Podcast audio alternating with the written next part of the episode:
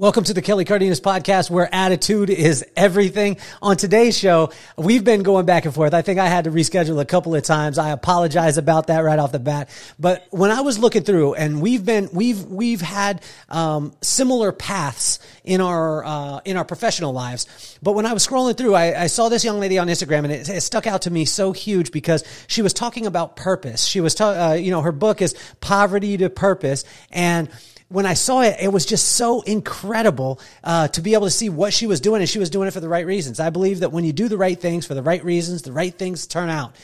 The coolest thing though was her title, right? So she said that, you know, I know she's an author, she's a salon owner, but also my favorite was a virtuous woman. Now she's a grandmother, a mother. You won't believe that she's a grandmother, but I want to welcome to the show. I believe she's going to be a best-selling author, so we're going to say that right off the bat. Dan, uh, best-selling author Danielle C. Giddins. So welcome to the show. Thank you so much, Kelly. I appreciate it. Um, I will accept all of the accolades and the bestseller. That sounds wonderful to me. Um, and it doesn't matter that you had to reschedule. I always say that God's timing is perfect, and today is perfect for us. Well, I, I appreciate it. I, I really do. And you know, the, the, uh, the part of the bestseller, I want to tell you this, you are a bestseller and then just put in small words in your family. And when, when we published, when I published the first book, I told people I was a bestseller. They were freaked out. And I was like, yeah, my mom bought it, my dad, you know what I mean? So we're all good. So I want to hop right into this because, you know, a lot of times people like you have such a light about you, right? When you came on screen, I, I, mean, your smile is amazing. You make me feel bad about my teeth because my teeth are kind of yellow compared to yours. Well, everyone's uh, is, but yours, I mean, you you look phenomenal. Um, but when you come on, you have this light about you, but also you have this, this message that brings people into the light. Can you kind of tell me a little bit about that? Um, I'm not sure what that message is, but I think for me, I lived it. And so, um, hello everyone. I'm Danielle C. Giddins. Thank you, Kelly, for having me on. Um, I did write a book. That book is titled From Poverty and Prison to Purpose, a journey of discovering freedom. And I think because I lived that journey, you know, it's easy for me to talk about something because I lived it. I am it. It's a memoir.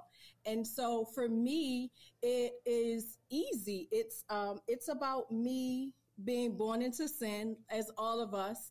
And we're born into these families that um, we don't choose. They're our biological moms and dads. And you know unfortunately through life everybody has some type of brokenness that we pass down and influence to um, our children and our children's children, our family. And in that instance, I um, went through some traumas as a young girl. I went through some traumas as losing my parents um, as a young girl. Um, I went to prison when I was 21 on my 21st birthday.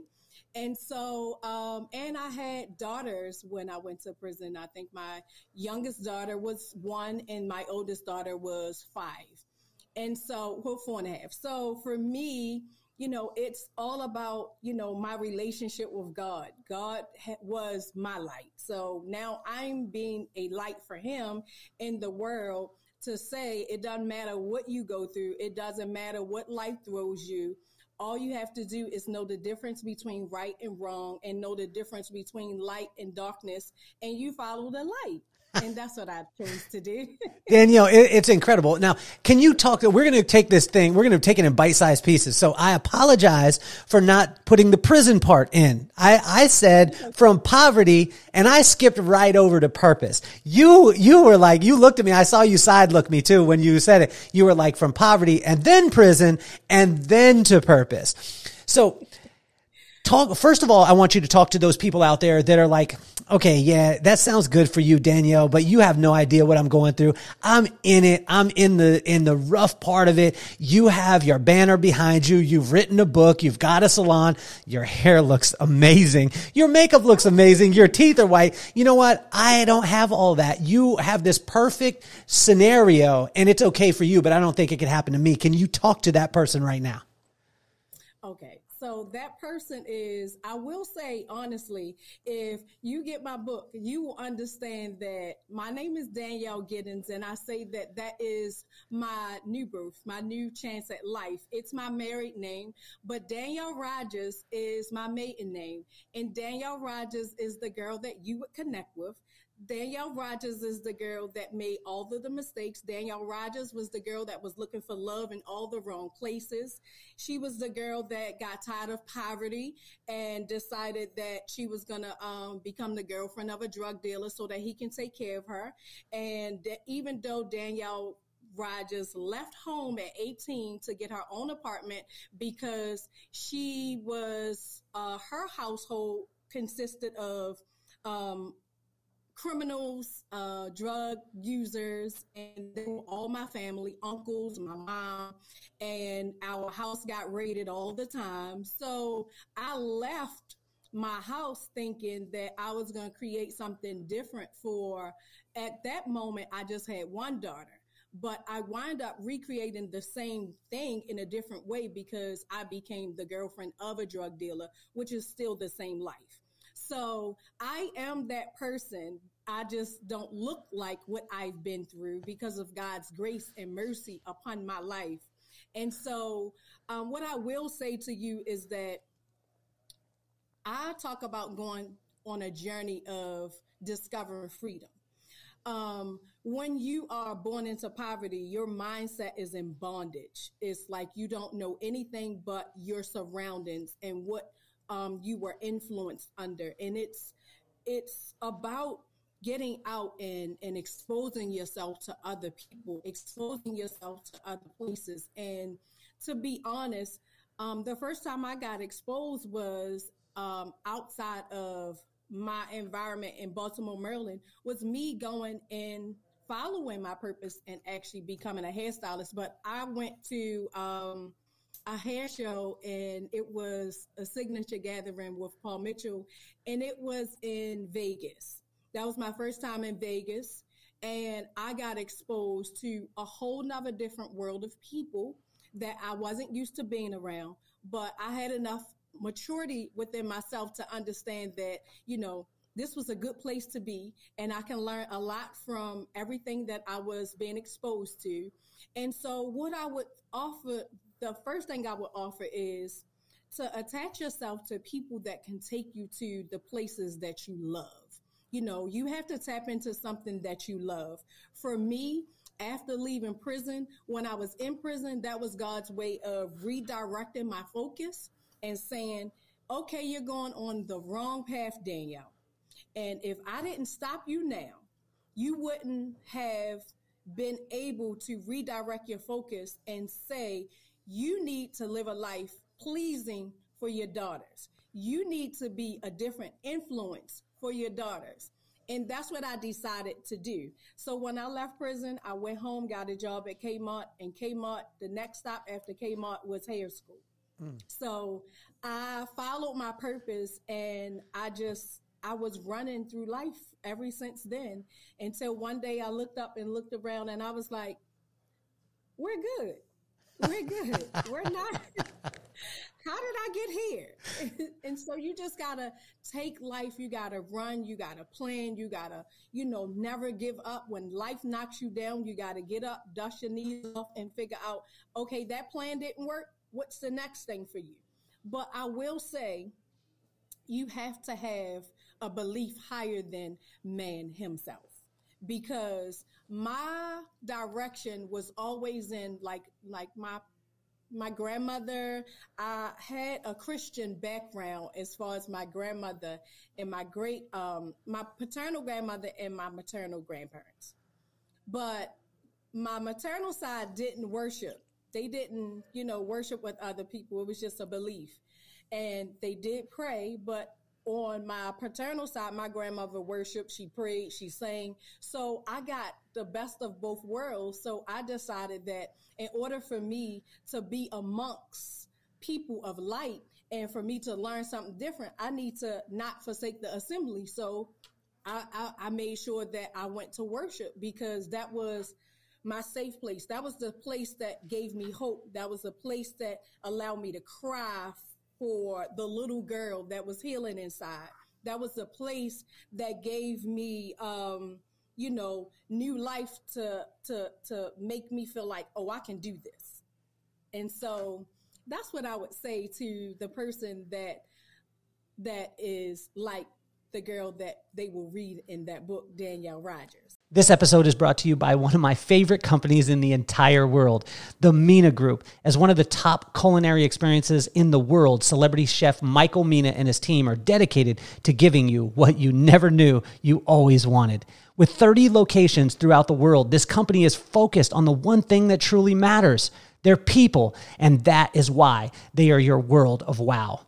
Change your life by going to michaelmina.net.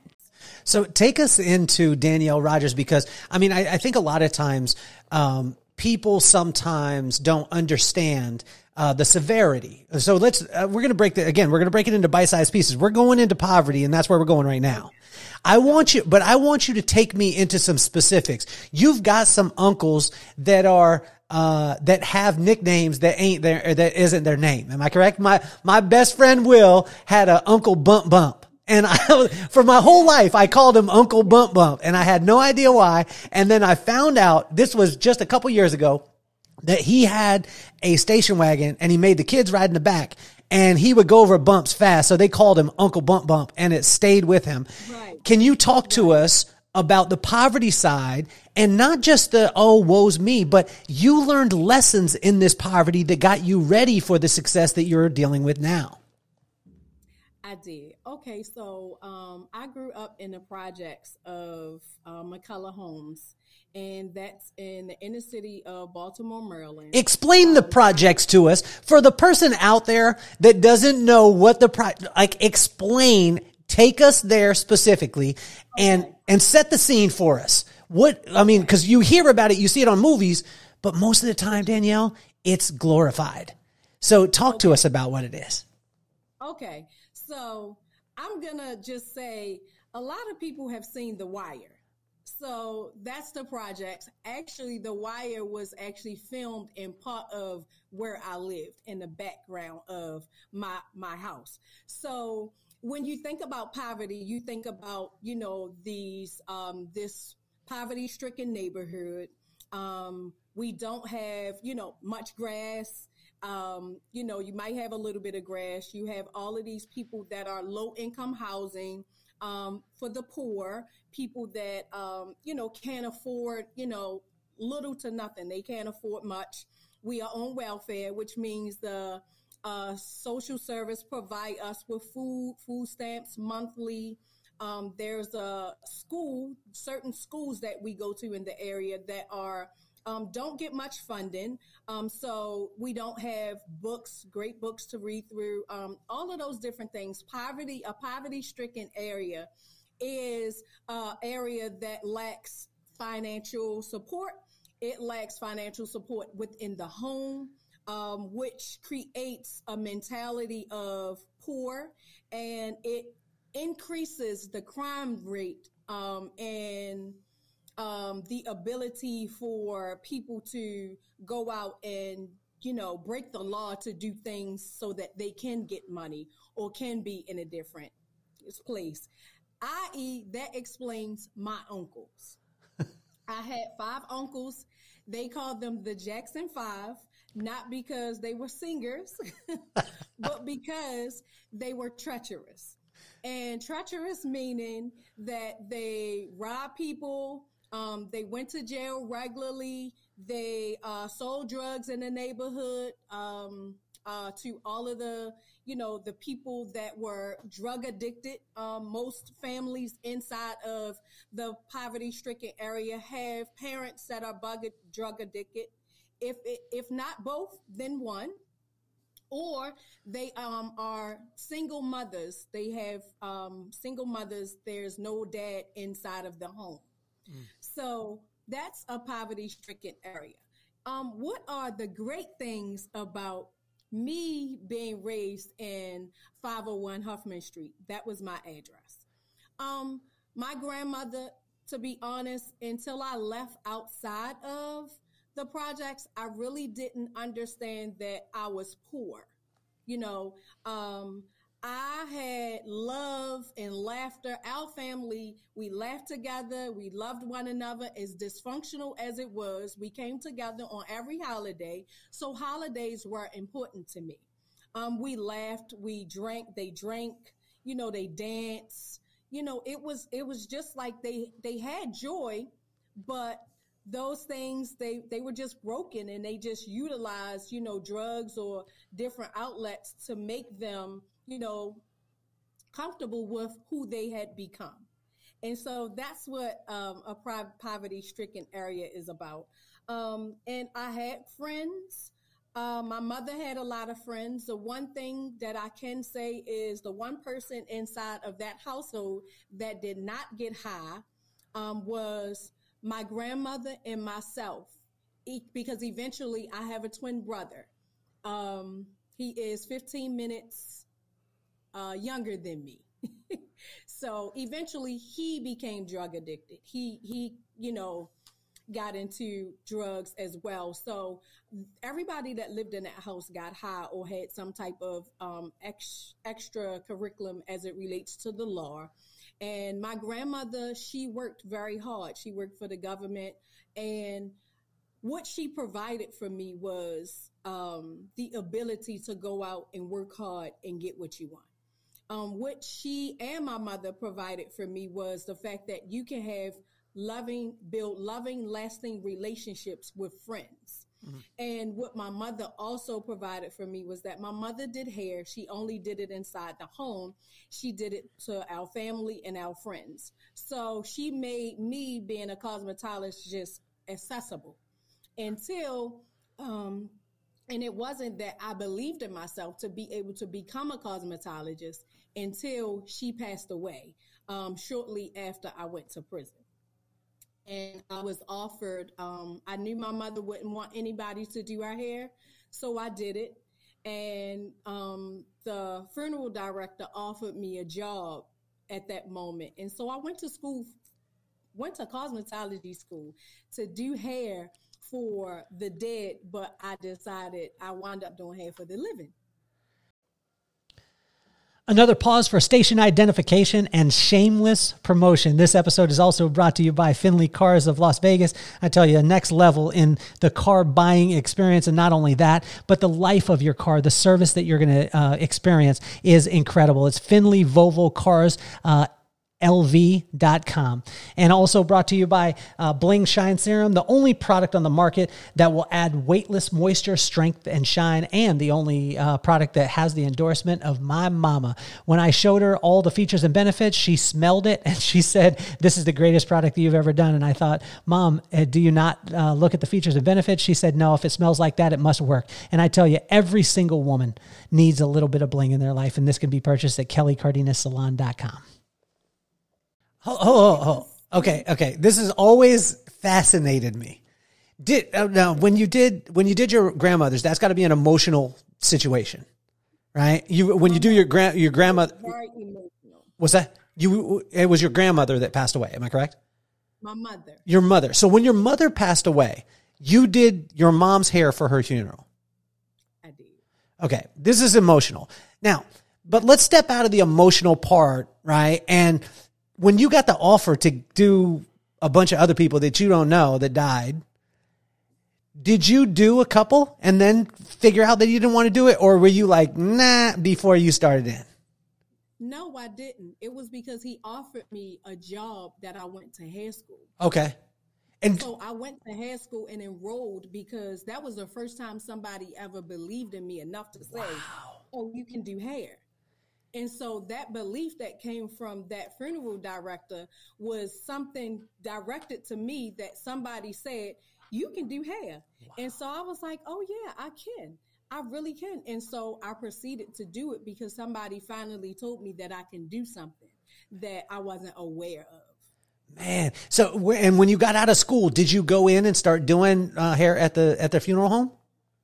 I did not. You chose before. The I went straight to the salon. Thank you. I never, I never actually did anybody's hair, a corpse or anything after my mother until I built clientele up in a salon. And one of my first clients that passed away was a young girl, and um, and she went away to college. Mm. And so I did her hair. That was the first client that I did after I ever did my mom's hair. So you're telling me up up until that point, outside of your grandmother, you hadn't heard someone tell you that you could or that that they believed in you to to move forward. This was a huge pivotal part in your life. Nope, it it wasn't. Um, I I I went to like we had a Saturday church school. They came into the area, they got us. Um, but it was a lady named Miss Thomas. She knew that we had problems with reading, so we went to reading classes with her um, on on Tuesdays. She believed in us, so she it was things like you know.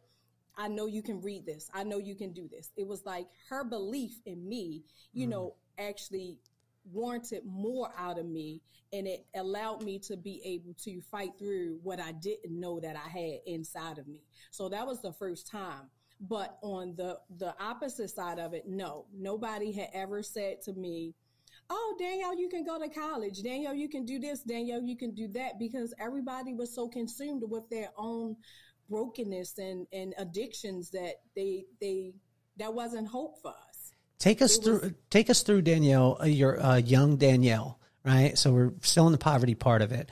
Take us through young Danielle. Give us a specific instance where you were experiencing things that you thought were normal, and now when you look back at them, you're like, "What?" Like, I'll give you an example. My dad, we used to drive a '67 MGB GT.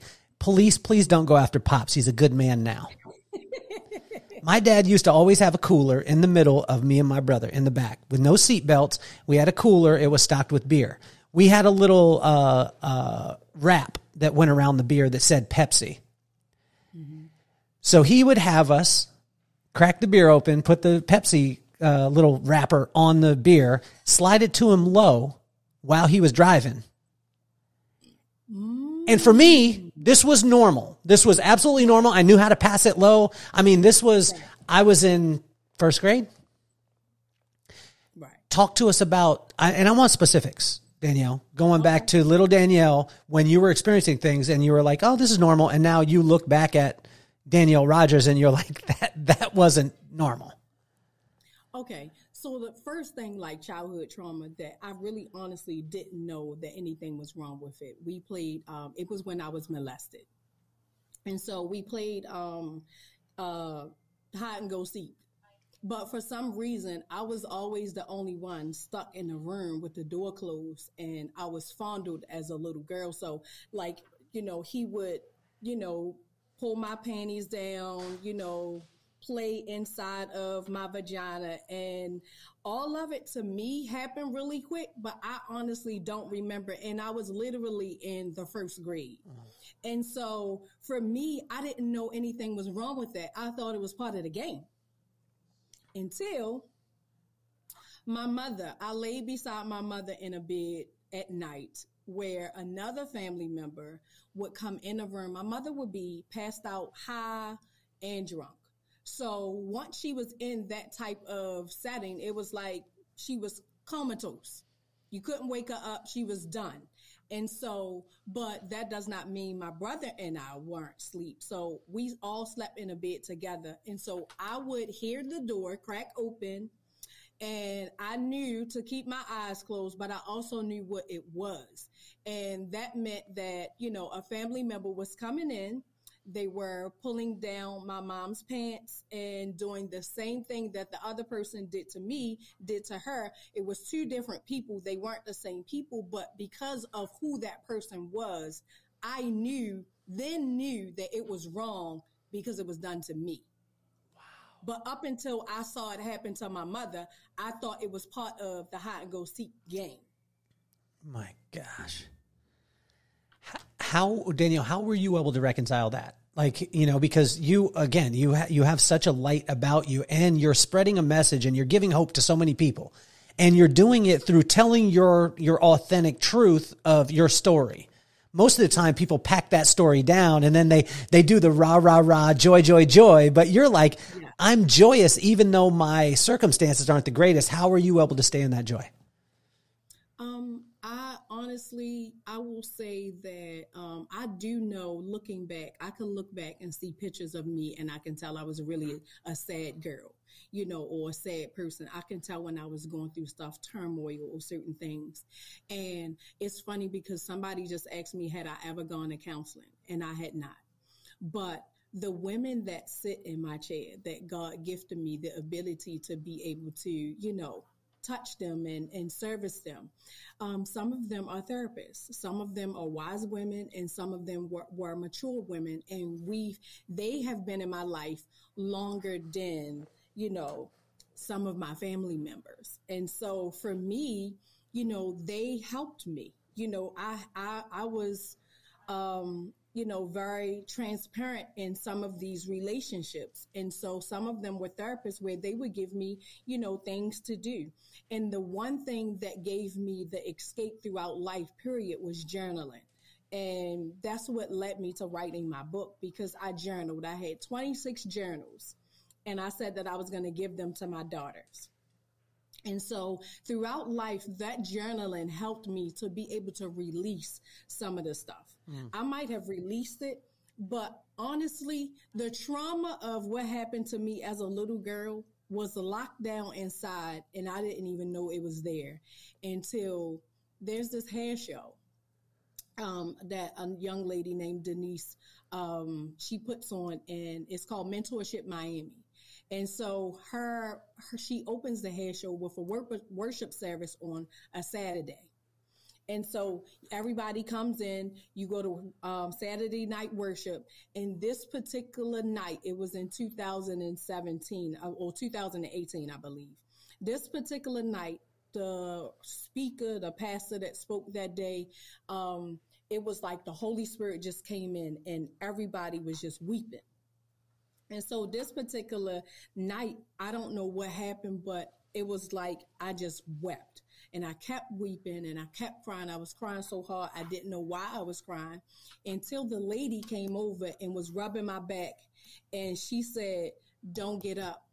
You're weeping for something you pushed down you didn't even know was there. And so for me, I didn't know what that was until um, I decided to write the book. Hmm. And every time I made space and time to sit down and write, the memories of things would come up. And so, in me writing this book, I also went through a healing through some of these things, like three years in the making. And um, I think that story, I probably um, it's that story and a couple of other stories that I probably just tucked away and I didn't go back to the book for maybe like three to four months because I had to deal with what I never dealt with at that moment.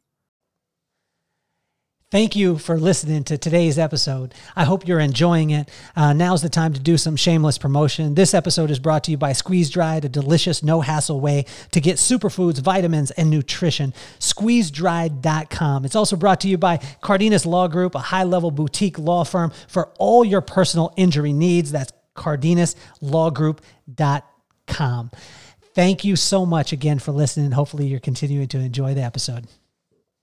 So Daniel, uh, talk to us too, uh, because a lot of times when there's uh, you know uh, sexual abuse, um, mm-hmm. it it it alters and um, it alters our view of of of sex uh, and of yes. what it was really truly meant for. Yes. Did this happen with you? Of course. At um middle school. Middle school, I don't know where it came from. Well, I know where it came from. It was lust. So what happens was that person took away my trust and the ability for me to be able to make decisions for my body because now I'm exposed to lust and I don't even know what it is as a little girl. Mm. But now my body is yearning for something that I don't know about until I actually see it. So there are there are X-rated videos inside of the house and for everybody in the neighborhood, they come over our house, wait for us to get ready to school. And we're all looking at X-rated videos in middle school before we go to school. So that right there was the birthing of the lust that, you know, was just creating this, this big thing for me inside for me to be able to, you know, start having sex in middle school, get pregnant my first time I have sex, don't understand that I'm pregnant. I'm in social studies class and we're going through reproductive system and all of the things that they're talking about when a person gets pregnant. I'm listening like, oh my gosh, I, that, that sounds like me. And so I go home and have a conversation with my great grandmother. And my great grandmother says, I was wondering why I kept dreaming about fish. And so she helps me to have a conversation with my mother. My mother is livid. And at 13, I have my first abortion. Wow.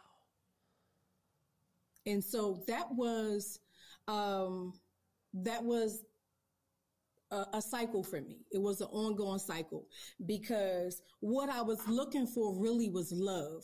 But because lust had been introduced to me, lust was the thing that I fulfilled all the time. So in my book, I talk about my sexual addiction because I had a sexual addiction that really just wanted me to feel good. And what I wanted was love, but what I was uh, seeking was lust. And so that took me on a journey of just becoming this promiscuous young lady, you know, um, not really understanding what I was doing, but it just made me feel good. And so I went through life wanting to feel good. Uh, and not understanding the behavior of wanting to feel good. It was an escape. It was, you know, um, feeling abandoned, all of those things, you know, not having a dad around because my father was, I spent time with my father's family on my brother and I on the summer, but my dad was never there. He was always locked up. And so I lost my dad when I was in middle school because he died from a drug overdose. And so, you know, it was kind of like this dynamic where, you know, I just, I just wanted to feel good all the time. I heard in and one of your, I heard, I heard in one of your lives too, Danielle. I was I was listening to it, and um, you were talking about your your mentality at the time of um, that you were thinking or utilizing, um, you know, uh, abortions as contraceptive. Can you talk? Can you talk to this? This because this was like when I this was an explosion for me in my mind. Um, mm-hmm but it, it helped me to like when I understood your story, this little girl that was seeking for these things, it, you know, at first, if you were just to say that, Hey, I used, if you just say that out of context and the person's like, oh, they go into judgment. But guys, every one of you out there listening, you're hearing Danielle's story and like you're taking us into the mind of this little young lady who's seeking who's seeking for love but she has no idea. And then but can you can you expand on this part of it? Because it, this one blew me yeah. away.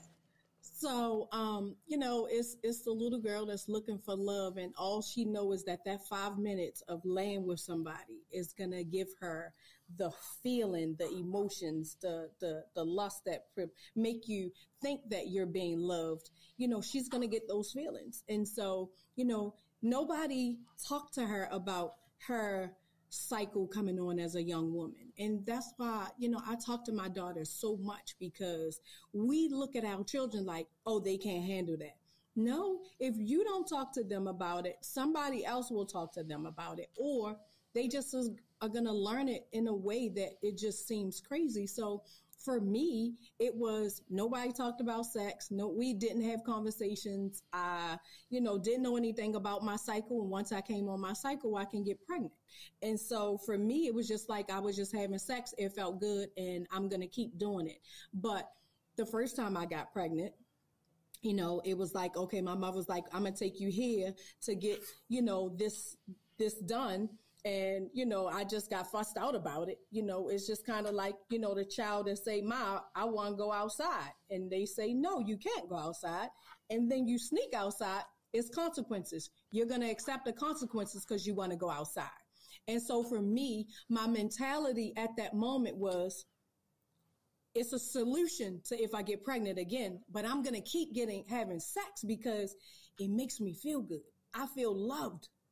And so, you know, for a child, you know, you're, you're talking about a woman growing up, a girl growing up. She's aging, but she still has, you know, this little girl inside of her mm-hmm. that has not been, you know, coddled, that has not been loved, that has not told her that you didn't do anything wrong when they touched you. You know, it's nothing for you to be ashamed about. You know, so this little girl actually starts to create and make things good in her life.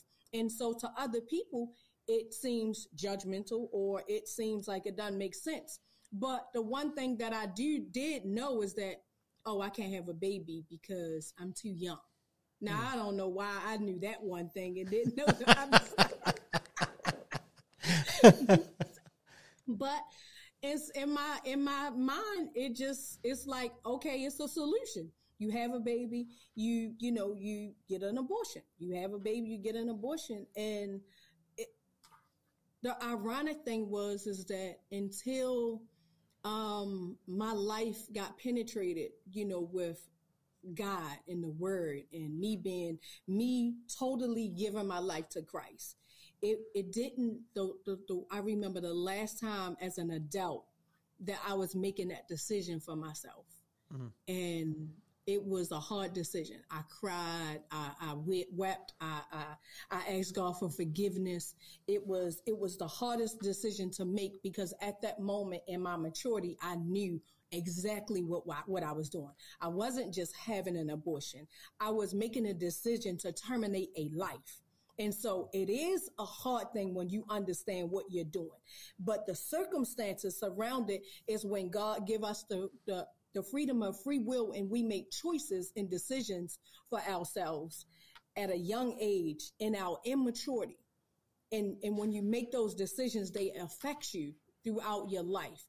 And so I promised myself and I promised God that if I did, that I would, um, you know, treat my body differently and that I would go get or do something that I would never put myself in this position as a woman again.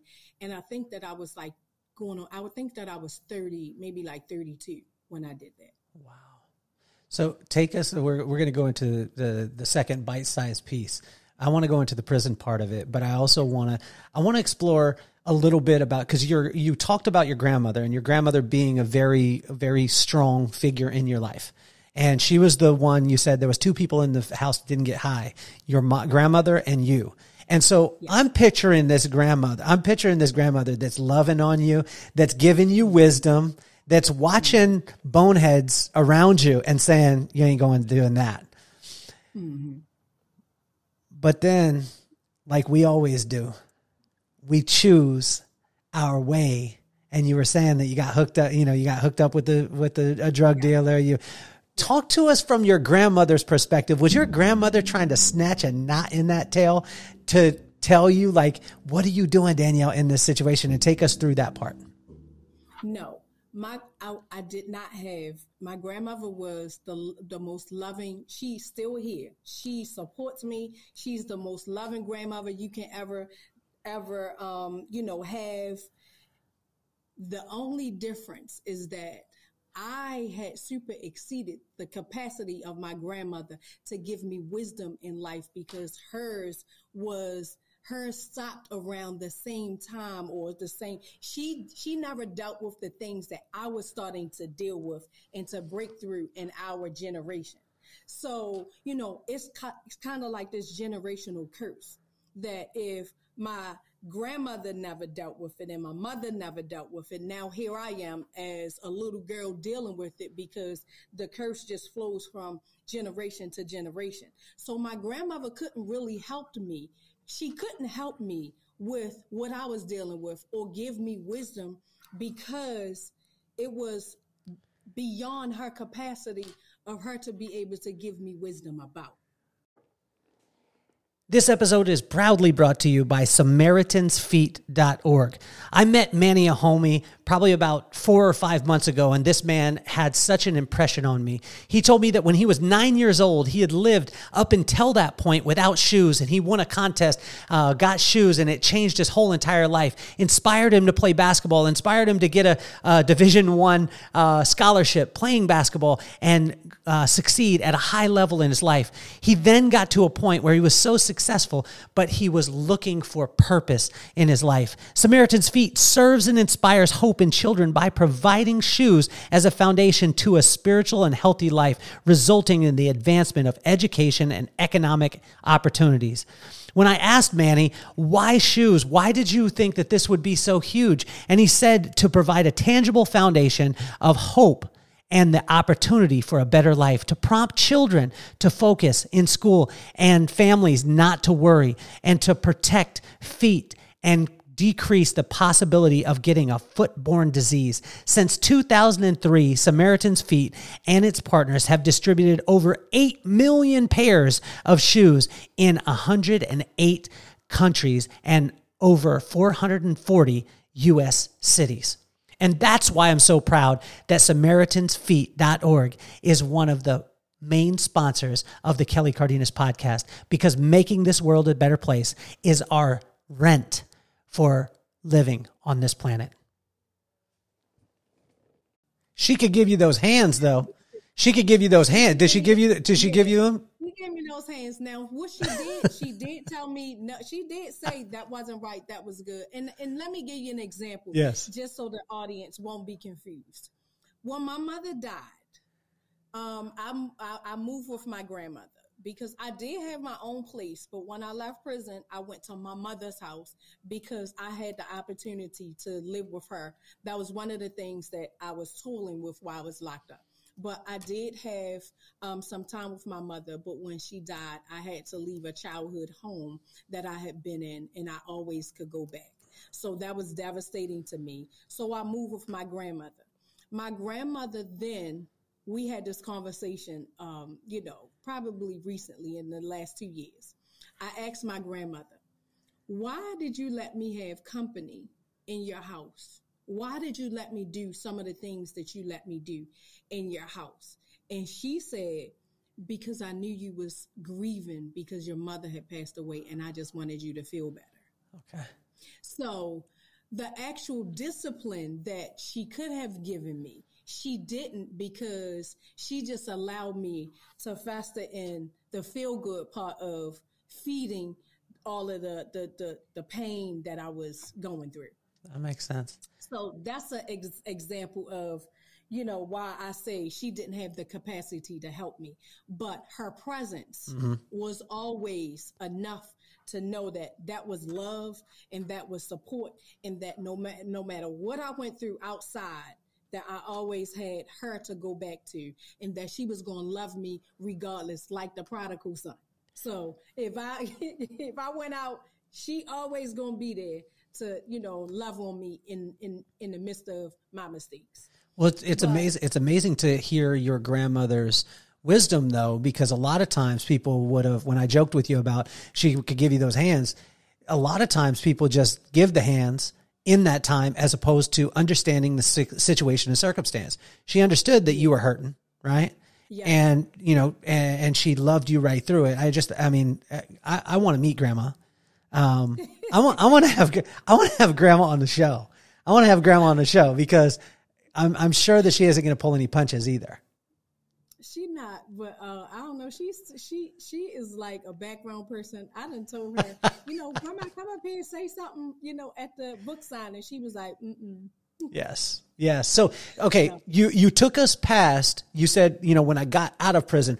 Let's go yeah. back. Let's lead up to that because a lot of times what I've what I've noticed is, or what I've experienced, um, with whether uh, whether it be through friend wise or even in my own family with the sexual abuse part, um, views of of relationships get changed. And also, what I find, especially with young ladies, is they have the tendency to allow boneheaded us men into your life. So help us through that but it's not always like, hey, I'm going to go out and pick the worst one right away. It's almost a stair step in. Am I correct? Can you take us through that journey? Well, um, um, the guy that I was dating that I moved into my first apartment with was my um, a girlfriend of mine's, um, her cousin. Okay. And so he will always come around and flash his money and say, you know, I can buy you this, I can buy you that. And it was like, you know, I, it was just ill. I hate you. Uh, just you, you know, don't like you. But two years beyond that, you know, here I am, senior in high school. I mean, senior, getting ready to graduate. I do have a daughter at that moment. She's three months, getting ready to graduate from school and everybody's going to the prom. I really don't have money to, you know, so my grandmother, she always, she always made sure we had, you know, dresses, shoes, but I'm thinking about going out after the prom. I'm thinking about picture money and a part of me only took what my grandmother gave me. It was, I felt because her children waited for her to get home from work and took money from her all day. I never wanted to take from her. And so for me, I wouldn't ask her for money. So it was as if, you know, I, this bell went off like I know who I can go to the prom with, you know, with flashy guy that's been flashing his money all this long time. I can get some pictures. I can get a meal. We can hang out and I can get, you know, it'll be good.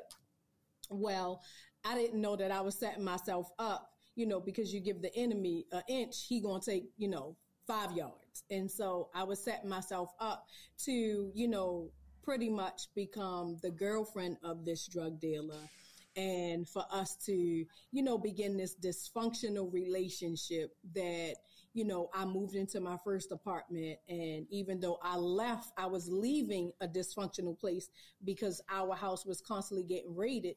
I went to another dysfunctional place and created that. And so what I thought to be I never wanted to use drugs. I never wanted to be a part of that drugs and all of that.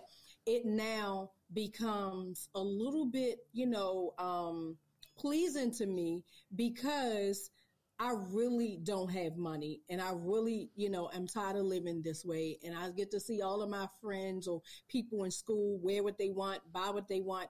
And so poverty then affects you to the degree that, okay, well, I'm going to do this. And so he was just um, an out for me and you know me still thinking that i can take care of myself so that's how we got into an apartment together and in one instance um, our house got raided from you know all of the drug activity you know uh, i became I was against it and then I started helping him. So I would go help him to, I would help him like bag the stuff up. I would help him take the stuff to, you know, the people's houses or do big drops or whatever. And so the one thing that I realized you, you do lose a piece of yourself and what you think when you are, you know, um, laying with somebody that you know, has a totally different perspective, perception of you. It's like light and darkness, you know. And so we both were young. We both um, were just trying to make it through life in this relationship and we both were broken in our own different ways. And so that relationship was, you know, it was like it was nothing but anger. We both were angry. We would fight all the time, fist fight, you know, it was just a very dysfunctional relationship. And, but what he did do is he introduced me to the ability to be able to make money from the way he made money.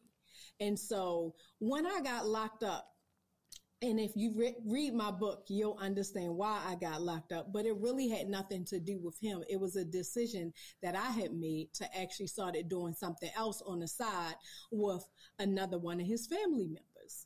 And so when I got money from what I was doing, um, which was I was, you know, transporting I was getting the packages, receiving the packages on the transport transporting end of weed. Uh-huh. And so they would, I would utilize my aunt's house. They would come there. I would get it. Person would pick it up. I get my money. I, I'm, I'm on about my business. And so, you know, it was it, when I got home or I might have bought something for the kids or bought something for our house, my grandmother hit the lottery. It was like that was my thing. I didn't tell him what I was doing, but you know, eventually he did find out.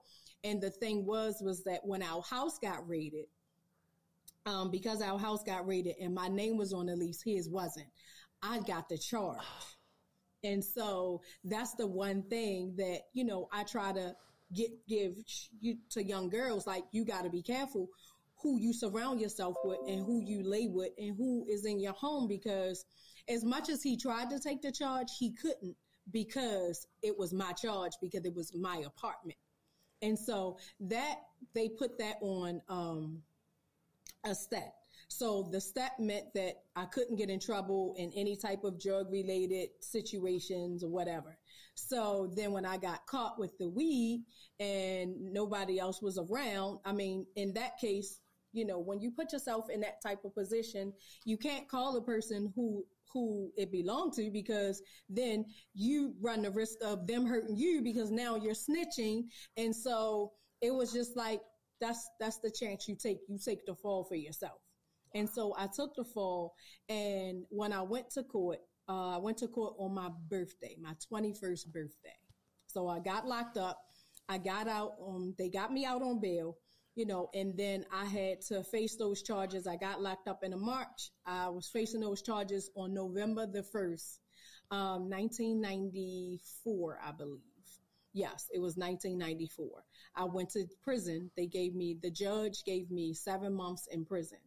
And so for a lot of people, it seemed like seven months is not a lot, but I had two daughters that I had never been away from. I didn't know who was going to take care of them, how they were going to be raised, and my mother was dying of AIDS. So for me, I had an uncle that died also while I was in prison. So for me, it was like family was like the joy of my life. And at that moment, it was taken away.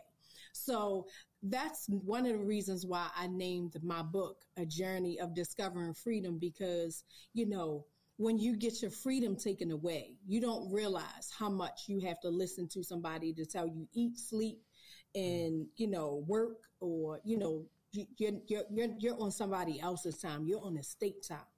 And so that was one of the things that I had to learn. But through all of the different um, cellmates that I had, um, the one that I ended up, I ended up, I think we started out on a wing, which was a wing for lifers, and I was scared to death. I didn't, me and it was me and this one girl, we hung out together. She went to the store with her husband. He robbed the store. She, he came out driving, getting away. And of course she was accomplice because she didn't know that he was robbing the store. So she and I were hanging out together in, in jail. And so we became good friends and, you know, we just kind of help encourage each other. And so I ended up, my last roommate that I ended up probably the duration of my time was maybe like, like the last four months was with this older woman. Her name is Priscilla. She gave me the Bible. She was like a mother figure to me. And I just felt like those are times in your life where you know God still has his hand on you and that he still covers you no matter where you are. It's like, you know, you know, we look at prison, but then we look at people in the Bible that was in prison, you know, thrown in prison for stuff that they didn't do. And it's like, that was their journey into like Joseph. It was their journey into where they were supposed to be. And so that's one of my favorite stories in the Bible also because my book was going to be called From Projects to, to the Palace, but I figured nobody would. so I had to make it relatable. But um, when I left, I, she she actually allowed me to change my mindset, and I created a plan while I was there. And I was like, um, okay, I'm going to go home, get a job. I'm going to work and then I'll maybe go to hair school or maybe I'll do something else. I don't know, but I'm going to go home and get a job. And so that was the first thing. And I'm going to stay out of trouble. I'm not going back to the boyfriend. I'm going to leave him alone. I don't want to, I had, I still had an apart, I still had a, had a place that I lived in with him. It was probably our third apartment because we moved, we moved after I was pregnant when they raided my house the first time and I was pregnant then the third time we moved. And so when I went to jail, I was working at the, um, I was working with post office for as a Christmas casual. So at that moment, it was like I wasn't going back to that apartment. Like it was like I was done. I went straight to my mother's, and from my mother's, I went to my grandmother's because I knew that I needed to change my life. So talk to us too, Danielle, because now we're now we're getting into the purpose piece, which you already just I mean, you took us right into that. Right? Mm-hmm. Yes. But I think a lot of times when people go through what you've gone through, I mean, hell, if someone went through 10% of what you went through, they'd be mad at God. They would be saying, You left me. Why did all this thing happen? Talk us through that and talk to that a little bit because, I mean, again, 10% of what you went through, most people would just give up and be like, oh, I'm just going to, it doesn't matter anyway. I had one of my buddies, uh, tell me he was like, well, we were young and he's like, man, I'm going to go do this. And I was like, well, why are you doing that? He's like, cause I'm already in debt. Why not just get into a bunch more? I'm never going to get out of this debt. So that's the mentality a lot of times as humans.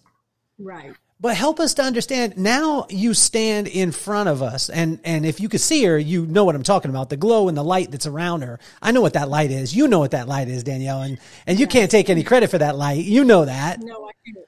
I can't. But for the people watching that don't understand what you and I are talking about in that, they're just seeing this joyous woman. They're seeing a woman who's going after a purpose, making a difference in people's lives, mentoring people, um, having a positive impact, always looking at the bright side of it. How? When you have every right to be mad and just go into the cycle. Um, I had two reasons, and that was my daughters it's like every time life happened to me, I couldn't give up because that meant that I would give up on a chance of them having a life like mine. And I never wanted their life to be like mine. My my my my push and my why in life was that I wanted to create a different life for them to see that did not look like mine. And so they were always the reason why. That was my first reason why, because I felt like they were the first people that I really honestly, and it's hard to put this on a kid, but it was like they loved me back. I felt their love as a mother. And so it was my job to love them in a different way. And so in me, you know, trying to do life for them, I also discovered that when I went to hair school, I kind of regress for a minute because I, I, I, my other joy in life to escape all of this was dancing and being in a club. So I could go clubbing all day long and dance. And it's this song say, I want to dance my pain away. I will be on the floor thinking to myself, literally, like I'm dancing and that's how I'm getting away. All of the stuff that was happening in my life, I escaped on the dance floor. And so, you know, I had this, I'm in hair school and I'm like, okay, so after I get out of prison, I spend time, I leave prison in March. My mother passed away in September, but I get to spend time with her. I get to talk to her. I get to tell her all of the crazy stuff that I did, uh, some of the stuff you'll read in my book. And, you know, she was just like, what? You know, so I get to clear my conscience with my mother. But she passes away. I do her hair, and now I go enroll in hair school. And so I felt like her death gave me purpose because if I didn't do her hair, then he wouldn't have offered me a job and then I wouldn't have been at hair school because I loved hair. I said I wanted to do hair, but nothing ever gave me the ability to say, go do it until he, he offered me a job. And so, um, you know, I did her hair. I'm in hair school. I'm having fun connecting with girls. Now I'm back in the club having fun drinking. Um, now instead of me having a sexual problem, I got a drinking problem because I'm drunk in the club and then driving home drunk. Okay. And so with my grandmother's car, it wasn't even my car. So, you know, after I got my grandmother's car shot up a couple of times at the club, this one particular night, you know, bullets flew past my face. And I wake up the next morning and find out how many people got killed that night. And I'm like, I really need to change my life. Like, this can't be it. Like, something has to give. And the one place that I always felt comfortable with at, and I knew that was a safe place was church. Mm-hmm. And so that day I made a decision that I wasn't going to the club anymore. I wasn't hanging out on New Year's Eve in the club, you know, just I'm going to go to church. And so I started going to church and it was like it became my saving grace because, you know, you might don't believe at that moment, but when you connect with a body of believers, you know, and you you you're inside a, a, a building that's worshiping and praising God and invoking the Spirit of God, it attaches itself to you. And now it's like your spirit is now starting to to to to to grow because now you know you feeding your spirit.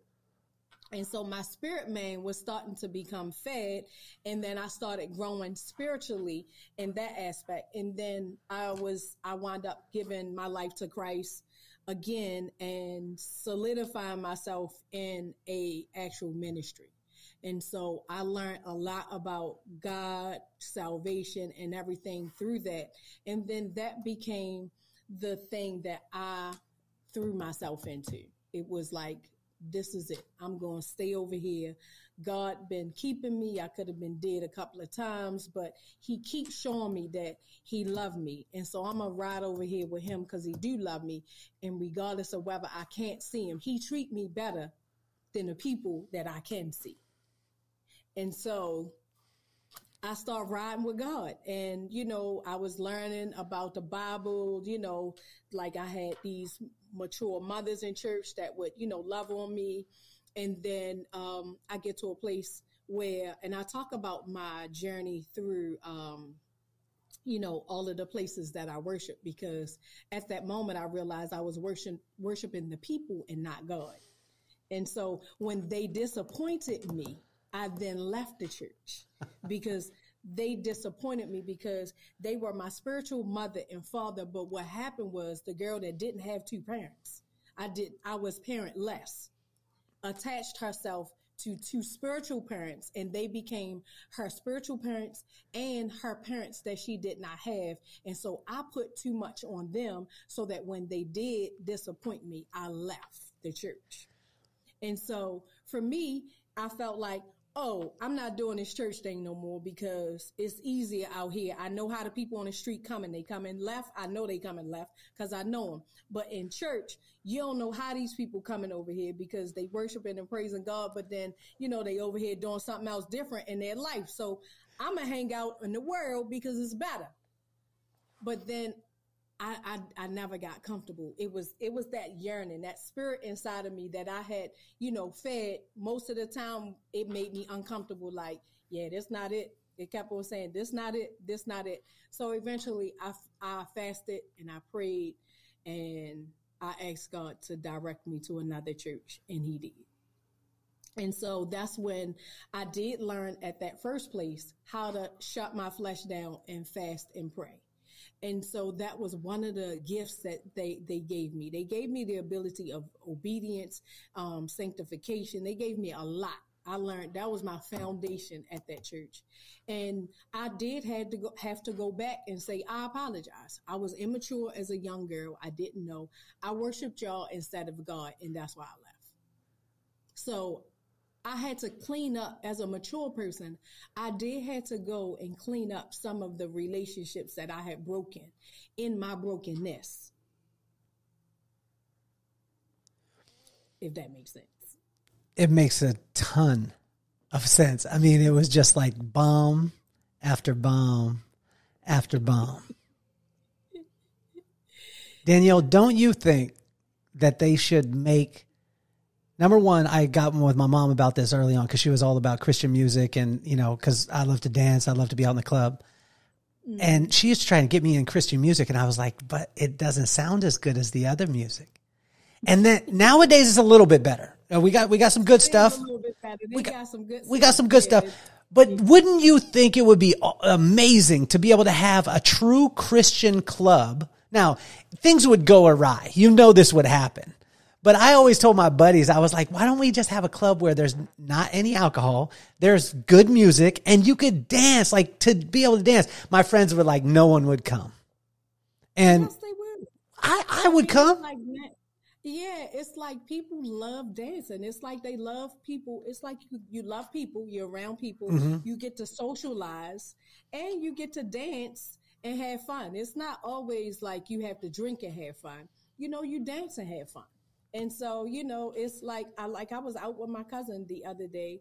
He had a party. I mean, I'm I'm not drinking. I, I do drink wine here mm-hmm. and there, but it's like you don't have to drink to have fun anymore. Like that's not it. Well, I, I, think it would be great. I mean, I'm sure that there's be some boneheads that would uh, mess up the party, um, but and you always got to have that uncle or that aunt that needs the alcohol, uh, that yeah. that needs the alcohol to dance, and you love that that you always love that uncle or aunt to come in. We always see them at weddings. You always have that one aunt or that one uncle that once it once they get that one drink in them, it's on. Yes, and it's like they the laugh at the the the, the comedy central. so so Danielle, what do you what do you wish that people would understand? Like you you have these compartments in your life, which I think is amazing because I've never seen someone weave them together so well. When you and and you weaved them with your book, with poverty, with prison, with purpose. What do you wish people would know? About those things because most of the, I mean, the, those three things, most of the time people stay in it. They stay in poverty or they get into prison, they stay in that cycle or they work towards purpose. But I mean, a lot of times purpose is so, it, it's such a large word for so many people. And it has such this large meaning that people are like, I don't even want to talk about. It. That's the quickest way to stop a party is like, what's your purpose? Right. What do you wish that people would know about these things? Well, as it relates to poverty and um, prison, I feel like, you know, um, a poverty mindset, you know, will get you to a place where you didn't set out to be or you didn't set out to go.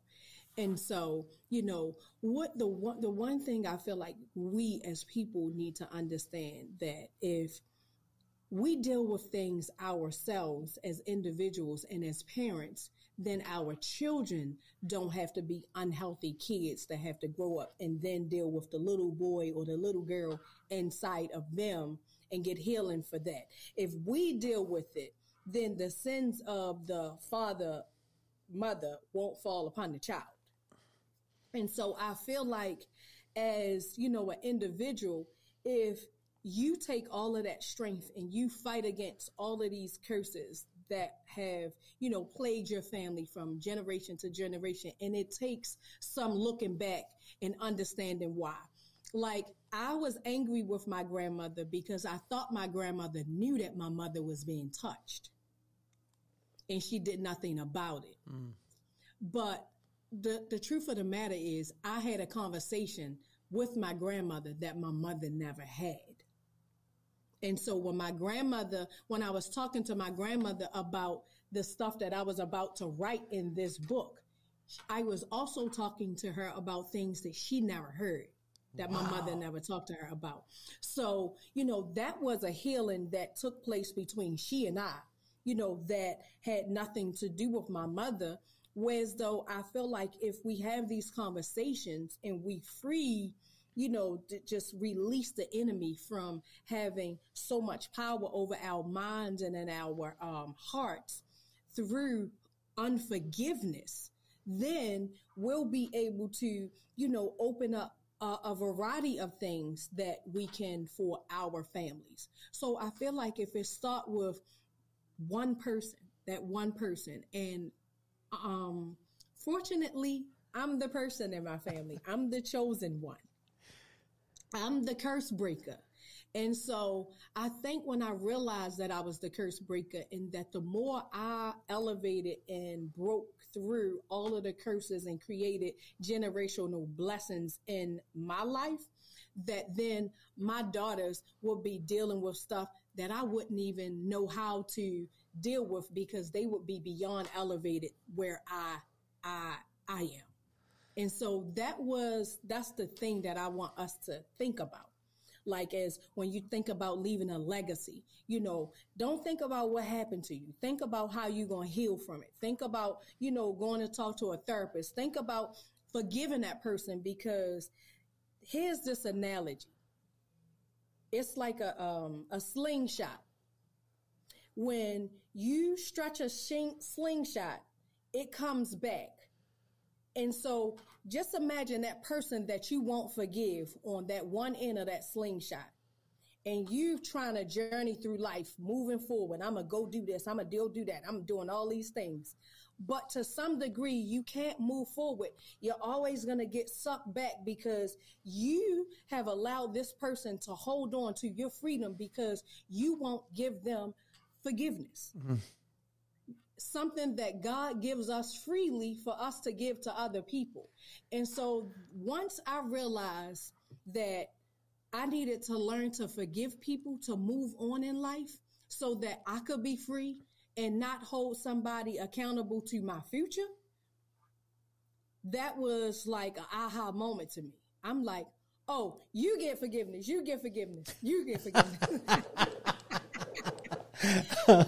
it, no, it made me, it made me want to heal through what people did to me fast mm. because I didn't want to stay there. And I think over the years, what I have learned is to give the person forgiveness, to find a reason why they did what they did. And then I just say, well, they didn't heal from something that somebody did to them. And so I thought about that and then I just was able to give it to them. And I also, I look at movies a lot. Criminal Minds is like my favorite movie and people are always looking at me like, you're weird. But it's my favorite show because they have a team based on it that work together like no other. But they get into the minds of these killers and they journey back to what triggered them to, you know, kind of go off and start the killing. And it always goes back to their family, their parents, or how they were treated. And so it's called the behavior analysis unit. And so I feel like in life, we have these behaviors that are influenced to us by our families. But at some point, if you don't process them and figure out what those behaviors are, you will be repeating them throughout life. And so that's why I love the movie because it gave me the ability to look at my grandmother and say, and have conversations with my grandmother and understood why she she didn't do things about this. And then I understood why my mother couldn't because y'all didn't talk about it. You, she didn't know you went through the same thing. Maybe if she did, y'all would have had a kumbaya moment and I wouldn't have dealt with it because then y'all would have, the protection in that family would have been on a high alert. Mm. So then it became, I'm going to protect my daughters. And so I just protected them like, okay, y'all not going to other people's houses because I don't know who live there. You know, Uncle Buck might be there. Down, you might can't go to the bathroom upstairs. You're gonna have to go downstairs, and Uncle Buck might be over there. All he need is two minutes to mess up your life, and I wasn't gonna give anybody two minutes to mess up your life. I was gonna protect you. And so it, it creates these things where you start doing life and making different decisions, which are healthy decisions to be able to protect your children in a way that you weren't protected, to, you know, expose them to life the way outside of poverty because I bought my first house at 30 because I did no longer wanted to live in the projects and I wanted them to have a house that, um, you know, was a single family home with a driveway and, you know, we can play in the grass. I wanted them to have that house because I wanted them to know that you could have anything that you want regardless of whether I struggled there, regardless of whether I still dealt with some of my behaviors, it was me exposing them to something different other than what I was exposed to. And so it in life, when you're thinking about purpose, you think about never giving up on yourself. You think about giving, um, you know, what, what are those things that you love about you? What are those things that you would do with, if anybody didn't pay you? I would, I would definitely do hair if I didn't get paid. Maybe not too long, but it's the fact that I love touching people. yeah, right there. I love touching people. I've, I've, I've, you know, I've given my time to, you know, certain facilities, you know, for, you know, certain people. I've, I've even gone back to prison to give my time to the women to talk about decisions and making a different decision where, you know, my life was no different than theirs because I, made a decision to be there they, where they were, you know, years ago. And so just to kind of connect with them to make the connection that you can have life after death only if you choose it, but you have to believe in yourself. You have to believe in a higher power. You have to believe in yourself. You have to impute forgiveness to other people. You have to plan and figure out what is it that makes your heart flutter and then follow it. And that's how I ended up in, you know, um, a virtuous touch salon and spa where I partner with my my youngest daughter. She's my business partner um, because I wanted to give her give them the ability to do life on a totally different level. And so I feel like right now, um, you know, and even me getting married, you know, me getting married, me meeting my husband that is totally a man of God and that, um, you know, he protects me. He, God put him with me, whether I understood or not early on. He God knew he was going to protect my heart because he knew that that's what I needed. I don't think that I knew at the time that I needed somebody to protect me to that magnitude and meaning protection, you know, but also a covering, spiritual covering. And so, you know, it's just, I looked at the areas of my life and I see how God loved me enough because I loved him and because I devoted my life into worshiping him and believed in him regardless of whether I saw him or not, that he was my hope. And that, you know, now I experience it in every area of my life, but not without fault, not without challenges, because life challenges are going to come. It's not perfect, but I'm blessed. You are blessed. We're all blessed to be able to have you, Danielle. I, I can't imagine, like, if you're listening right now and you're in the, the Baltimore area, you know where you need to get your hair done. Not only get your hair done, but go and have a slice of life that is around you and have someone speak life into you like what Danielle does. I can't imagine the line that's, that's going to be around the block. Like I said, if you live anywhere in the area is where you need to be. Um, Danielle, I started the podcast because of two reasons Maddox and McKenna. Maddox is 10 years old, McKenna is 12. Uh, on Sunday, she's about to be 13.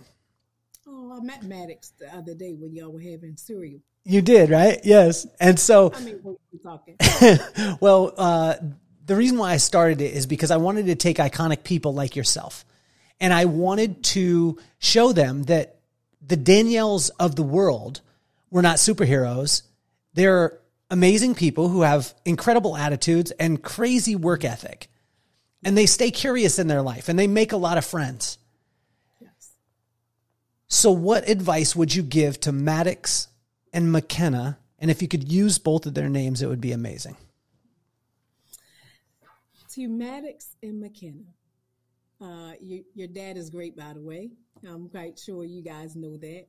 But what I would tell you is that um, always keep an attitude of gratitude. You always keep an attitude of gratitude and always keep your character. Your character is one of the things that you never want to um, compromise.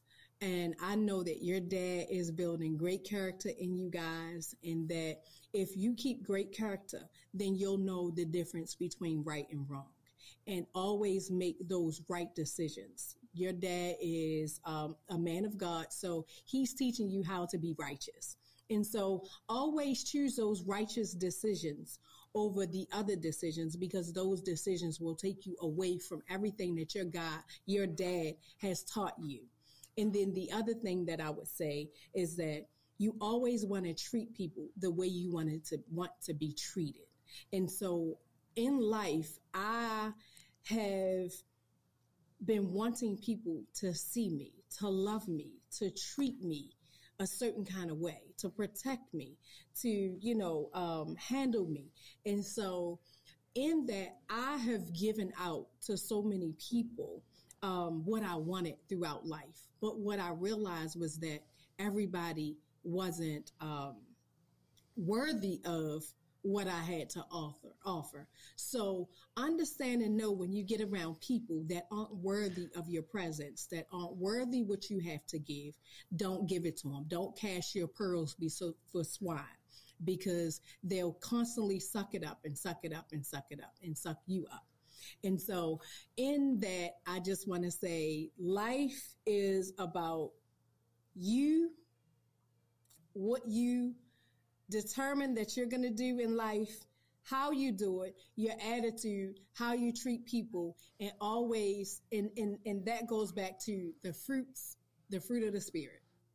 If you keep a hold of the fruit of the spirit, you'll be great in journeying through life. Danielle, it has been an absolute pleasure. I mean, everyone out there that could see you, uh, they see your beautiful smile. Uh, they see the hair that is on point, like on point, amazing. Thank you. Like I said before, and I generally don't do this, guys. This is not a commercial for her salon, but I'm going to do a commercial for her salon and for her services and for her daughter. You and for her book. She was like, you need to make sure the book goes out there too. From poverty and prison to purpose. I mess it up at uh, the beginning and it's a journey to discover uh, a journey of discovering freedom. And yeah. guys, the podcast, as you know, if you're listening out there, you know this podcast is not about commercials. You know this podcast is not, it's about getting to know the person and who they are as opposed to what they do.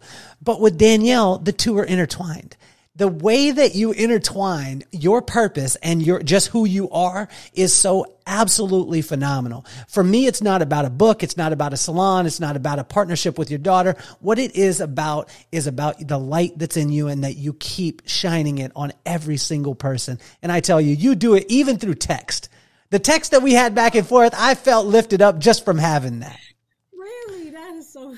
The, the ask that I have right now for every one of you out there watching or listening Every one of you got value from listening to Danielle. And this woman's story needs to be told at the highest levels. If you have any connection point in the prison industry, Danielle needs to speak in that prison. She needs to speak in your church. She needs to speak to your woman's organization. She needs to speak in uh, uh, high schools, in middle schools, in grade schools. Danielle's voice needs to be heard. And if you have that opportunity, I want to make sure that you connect with Danielle because she is going to make this world a lot better place than what it is right now. And I want to thank every single one of you for listening.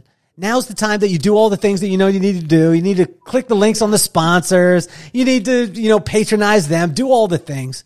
But most of all, take the advice of Danielle and not only just listen to it, but apply it in your life because it's absolutely phenomenal. Danielle, you have been a pleasure to be on the show. I can't wait to have you on again. I can't wait to uh, see you in, in person. Um, yes. And I just want to let you know that you are officially off the hot seat. Thank you so much. I really appreciate it. This was amazing this was definitely amazing. I um I've been following you. I've been watching you. I love everything that you're doing and I appreciate you inviting me on your platform. Everything that you said. Um, you just made my heart smile and it's probably been it'll it'll smile for the rest of the week. well, have a wonderful day. Thank you for tuning into the show, guys. Danielle, thank you again. I can't thank you enough, you and I can't wait for a second uh, episode. Yes, thank you so much.